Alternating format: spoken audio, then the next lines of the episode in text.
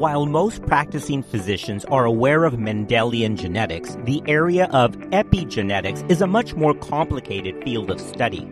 Epigenetics as a scientific and medical discipline has greatly developed in the last several years and is helping to explain a variety of long-term chronic health conditions. But what does the incorporation of epigenetics in a healthcare practice actually look like? Welcome to Clinicians Roundtable on ReachMD. I'm your host, Dr. Hector Chapa, and joining me in this discussion is Dr. Julio Jimenez. Dr. Jimenez is a licensed chiropractic doctor who has evolved his practice into an evidence based wellness center with a special focus on epigenetics testing and health promotion. Dr. Jimenez, welcome to the program. Thank you, Dr. Chapa. Thank you very much for the opportunity, and it's a privilege and a pleasure being here with you guys.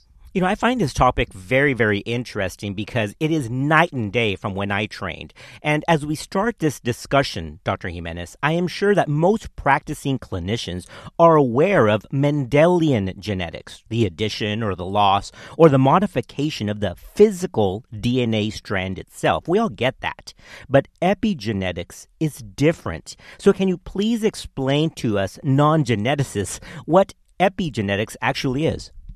Yes. One of the things back in the Mendelian era, the guy was way above beyond his time. But since the genome has been laid out, has really changed so many perspectives of genetics. And the way I see genetics is that the epigenetics is basically the idea of who you are from your parents and is laid out completely. And what's within it right? We're talking about the 3 billion codes of genes that you have within it. And it's not a DNA per se changing, right? It's not going to alter your DNA, it's what you already got within your DNA. So, in the way I look at this, is that when you have a mutation or you're called SNPs or variants in your genes, we need to know in epigenetics is this substance or this gene expressed or not expressed?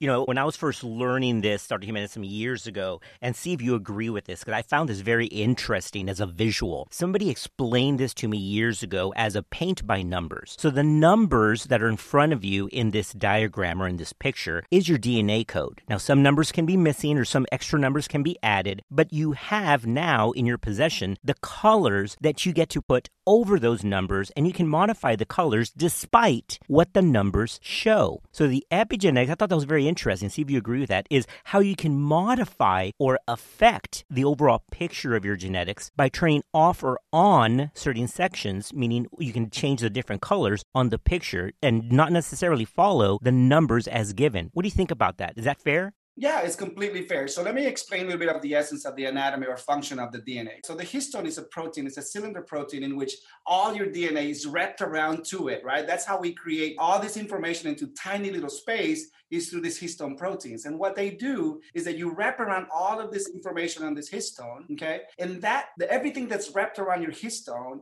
is, is not expressed what's expressed in you, the phenotype of who you are, is the connection between that histone and the next histone, right? That's the expression part within our system, right? What's in between each histone or these proteins. Now, what you're talking about, what I want to explain in epigenetics is that when I'm looking at a client or my patients, right? you might have a lot of mutated genes that come from your mother or your father, right? The bad expressions or the mutated genes are going to be wrapped around in that histone, right?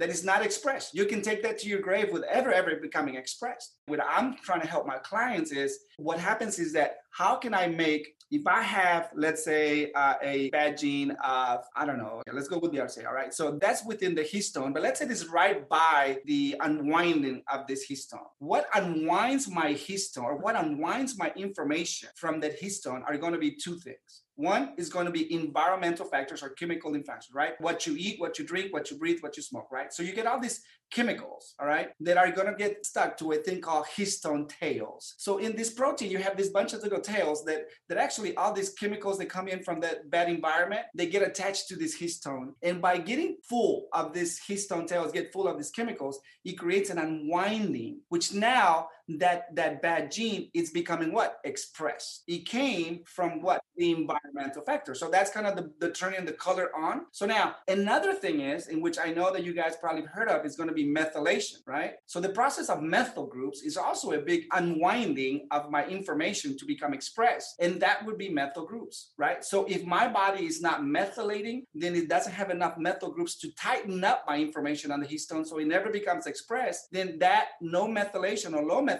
is going to unwind that information. And now I got all, I, I got that active gene within my system that is causing problems in my health. This is for all of those listeners. Very good news because if we have a patient or you yourself, I mean, this could be a, a, healthcare provider, has a, a mutation that we are, let's call it what it is, very afraid of. Let's say we have a BRCA, we're BRCA carriers. That does not mean that you are doomed to disease. Correct, Dr. Jimenez, because it has to do with how that BRCA is turned on or off. And that's exactly what you're talking about here. And that is beyond the BRCA mutation itself, that is epigenetics, correct?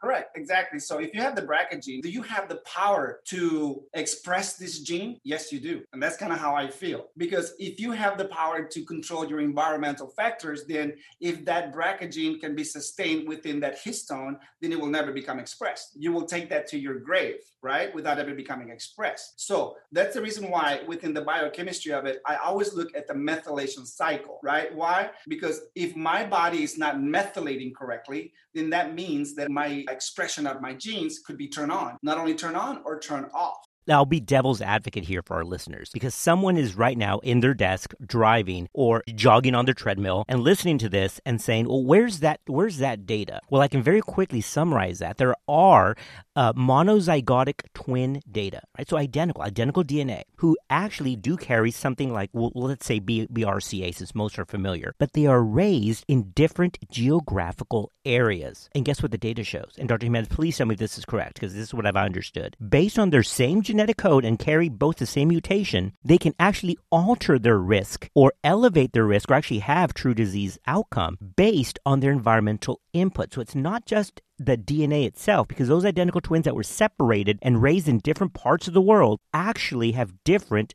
breast disease or ovarian disease outcome. So that does prove there's something else to that. Isn't that correct? Completely, completely right. So, and this is the reason why I love epigenetics because I still see that most of us, you know, for me in wellness, I talk a lot about, you know, nutritional and about chemical imbalance, especially in the hormone imbalance, right? So I focus on those areas because I know that it is essential for you to have a healthy life and a healthy body, a longer life. And without disease, you have to start taking care of yourself because it does turn on in the genetic, right? Because at the end of the day, you know, uh, to me, it's like the new paradigm is, is the principles of just chemistry, right? And all these variants that you might got from mom and dad, necessarily they're going to be bad for you, is that if you turn them on, right? So again, this is kind of what what I do in the process of my patients and how I deal with them. So again, that is a very good example of epigenetics for sure. For those just tuning in, you're listening to Clinicians Roundtable on ReachMD. I'm Dr. Hector Chapa, and I'm speaking with Dr. Julio Jimenez about epigenetics and the whole principle about methylation of the DNA. And Dr. Jimenez, I know that you've done a lot of studies and applied some concepts regarding the GI microbiome as it applies to overall health. Of course, there's a lot of data on the GI microbiome. But what's the link between the microbiome and epigenetics or the methylation process that can lead to disease expression?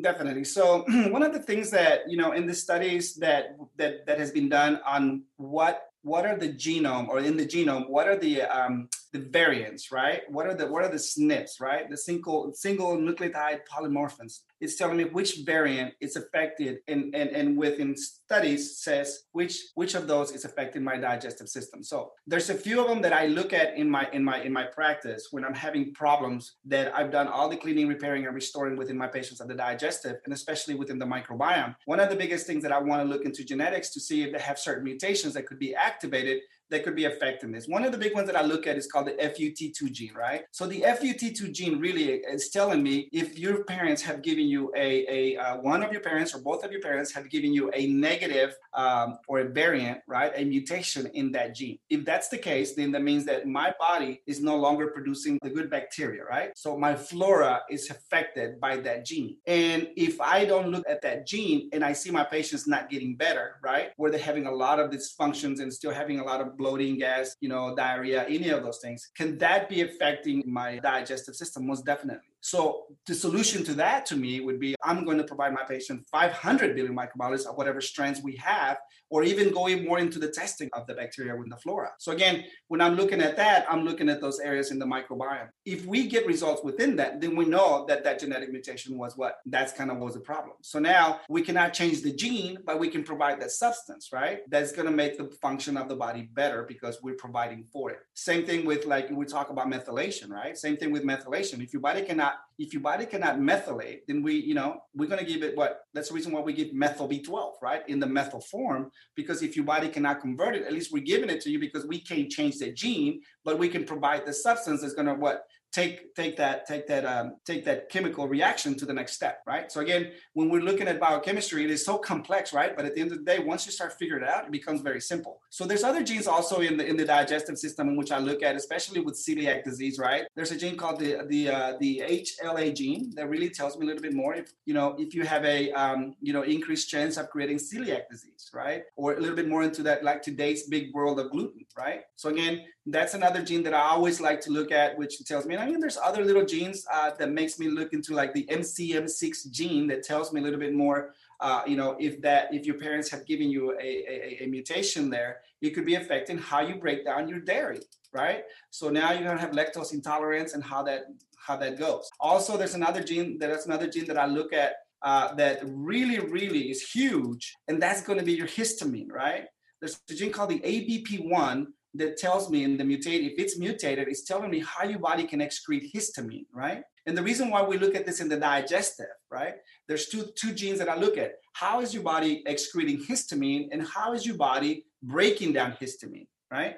So again, the ABP1 tells me how your body's excreting uh, the gene and the, uh, the HNMT gene tells me how is your body breaking it down it's not just the genetics itself, what's in the cell and the DNA, but in other words, it's part of the environmental influence. It starts with the, our normal, healthy GI flora that can otherwise impact long term chronic disease, correct?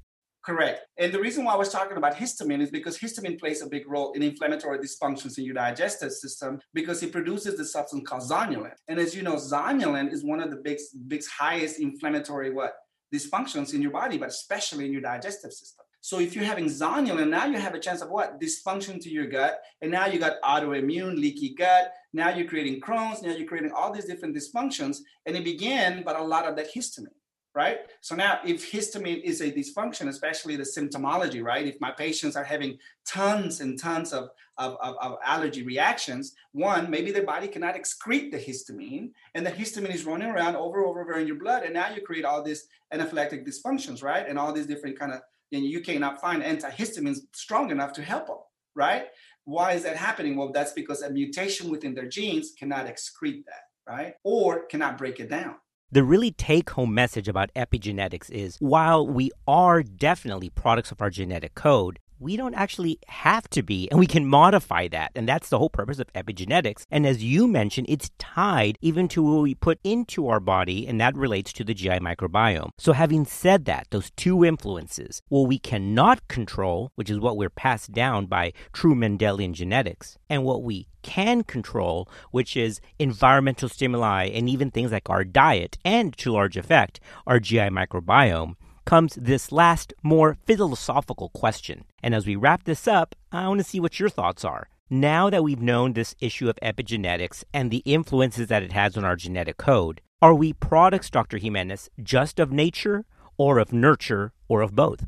Awesome question. Really makes you want to think of how it is. I believe that we have the raw data from our genome, right? And we have a choice of making that better or worse. And this is the advice to my clients or to who your patients are is that it's not just about symptomology and giving you the next medication or the next supplementation to decrease your symptoms. It's about restoration and healing. And it is your choice after all we just do is that we have the tools to tell you what to do and how to do it. It's up to that person to have that concept to say, you know what, it is my nature to do something good for myself and it's going to help me all the way down to my genetics. And that is huge right? We never knew this information before and now that we have this in our hands let's use it. Let's use it. And I do believe that the answer to that question is actually both. Yes, there's things we cannot modify, which is our direct physical DNA code. However, a lot of that expression has to do with our behavior, smoking, proper diet, the environment we live in, and how healthy we choose to be. So I absolutely am convinced with epigenetics that it actually is both. We are both products of our genetic code and what we do with that code. This has been an eye opening look at epigenetics and new insights that we have on it. And I want to thank my guest, Dr. Julio Jimenez, for joining me in this discussion. Dr. Jimenez, it was great having you in the program. Thank you very much, Dr. Chapa. I'm Dr. Hector Chapa. To access this and other episodes in our series, visit reachmd.com slash clinicians roundtable, where you can be part of the knowledge. Thank you for listening.